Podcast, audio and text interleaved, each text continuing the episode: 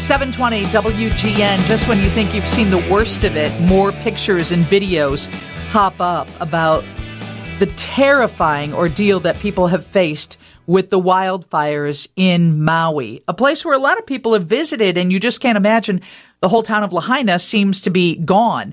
Dr. Danesh is a mobile doctor.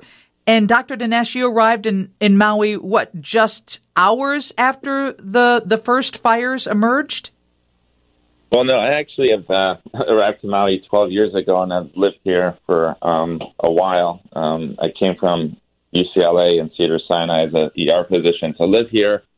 I used to work in the emergency room, but um, like like a month before COVID hit, I started doing house calls, and I started a um, house call company called Mo- Mobile Doctors through Moto. And then um, I had designed these vans that are very unique, that are basically like mobile ICU units, where I would travel with the nurse and we do house calls.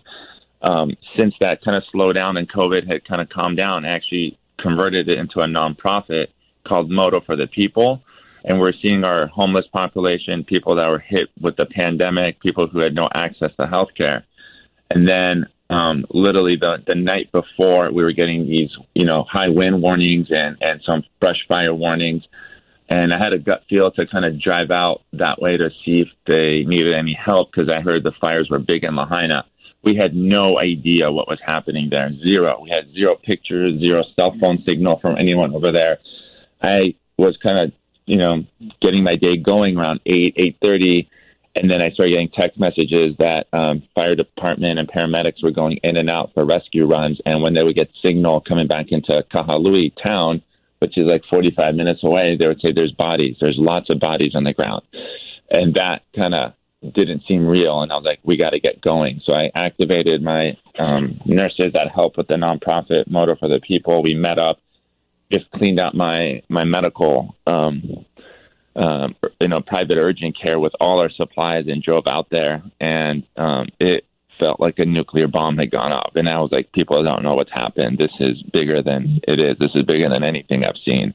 Yeah. Or, and and people that were straggling coming out of ground zero and and and hearing their stories of how they ran into the water and had to hold on for seven hours for dear life the amount of smoke that was still blowing offshore into the ocean, people dying next to them with smoke inhalation and just fatigue and hypothermia. It was traumatic, and It's- it's and now we're in this. Yeah.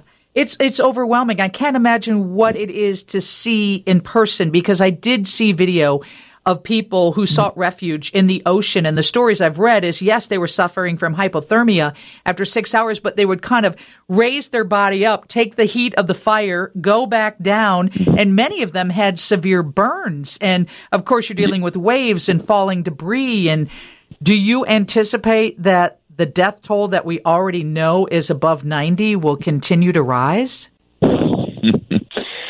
I, I, yeah, I don't want to shed fear and, and this, but I, I, I think it's going to be in the hundreds, near a thousand. I mean, this is a whole town that's very condensed. Lots of old people, lots of retired people. A cute, charming town with structures that have been there since the late 1800s. It was once upon a time the capital of the island, and to have that whole blockade of that whole historic, um, scenic visitor town now uh, just to be scorched within hours. Just they were telling me a fire was jumping block to block within 30 seconds, and people were just running. It, it, it's like a movie. It's like a horror story, um, a sci-fi movie.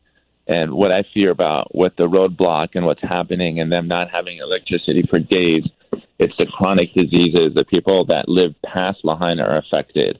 So it, this is like, you know, I had some reporters run into me and they said they've done disaster relief coverage and this is like 9/11. This is like the biggest thing to hit our nation, and we're in a small little remote island and kind of like the forgotten state, you know. So I hope that people understand what we're going through, and it's it's hard. Right. Right. Dr. Danesh has um, an organization called Moto. It's a nonprofit. He is on the island of Maui. He's a mobile doctor. And I can't imagine what you have witnessed. And obviously, I hear the emotion in your voice right now. Yeah. I understand that you were just trying to, if not even administer aid to some people, just get them in your van and get them to safety.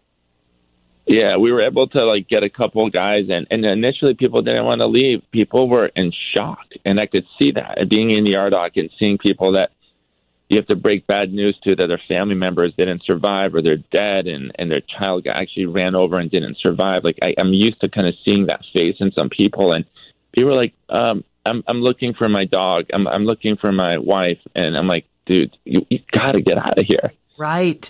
Um, but we And- we talked. and to, food. You, we, we talked to a Chicago Yeah. guy who landed Thursday morning, and he was in Lahaina. He was staying in Kaanapali, Kana, Poly. Um, but anyway, he said that you could hear the homes explode, like it was just like an explosion, like boom. And people Yeah, what- were staying behind to search for their animals, and they didn't know how great the risk was.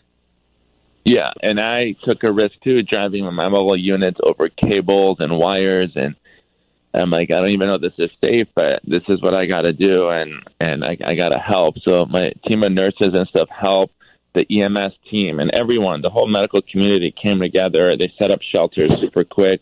I ended up being the first doctor on scene just because I live here and I had the mobile unit, so I was equipped to go. Um, and I got through the police blockade, and the mayor had granted me access that first day.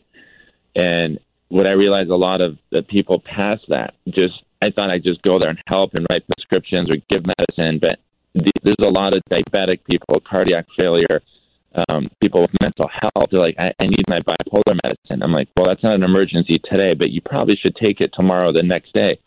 But there's no pharmacies. The electricity's out. The other pharmacies burnt.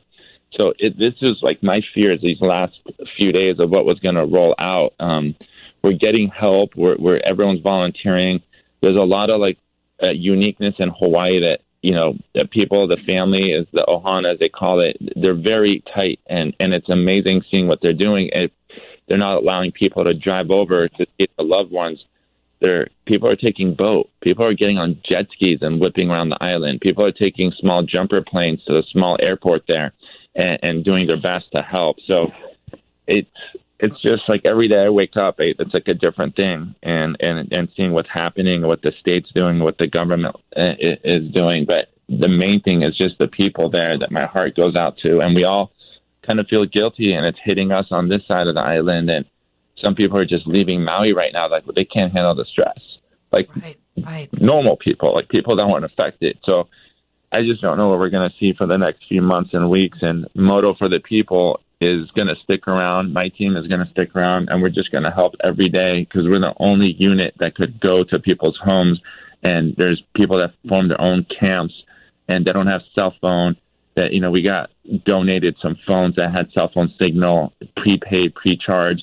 So sometimes I'm actually doing just humanitarian work, bringing items like that and sometimes just warm food because they don't have electricity. They haven't had a warm meal in like four or five days, uh, let alone just doing everything from IV antibiotics to medication to help infections and respiratory issues. What you're doing So is um, what you're doing is amazing, and I'm I'm hoping the federal government response is quick and that we could Yeah. minimum get a hospital ship or something there to help. But Yeah. you said the organization that you turned your you turned it into a nonprofit. So tell everybody what that nonprofit is in case they want to pitch in and help in any way.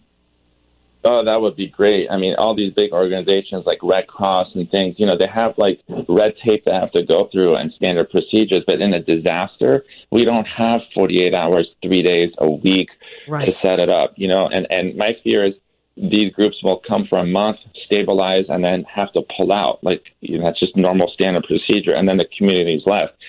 Moto for the People was started here in Maui by me as a as a break off of my private mobile doctor team. But we have the same kind of staff. We have additional staff with Moto for the People. They could just go to um, our website, um, moto for the people uh, dot com, and and find a way to um, contribute that way if they want to just contribute just purely for medical care and medicine. Okay. And and that's what we do. We just basically run the organization, have staff, volunteers, and some people that are on um, on the grounds running the operations and ordering meds and delivering it, and that's what we do. So they could right. call the office and and ask questions. The number is 888 663 6631 uh, or right. they could just email um, moto for f o r the t h e people dot com. Thank you so much, Or Doctor. at gmail.com. I'm sorry, At at, gmail.com. I've got all your No, details. at- I'll share it. we have to. Sorry. We have to jump to the newsroom, but I hope we can have another conversation this week. Yeah, of course. Feel All free to reach out, and I appreciate you guys caring. Thank you so much. And take care of yourself too. Um, obviously, a little late for news, but um, boy, you can feel his emotion. I can't imagine what it's like to be on the island of Maui right now. The news will happen next on 720 WGN. Lisa Dent, WGN.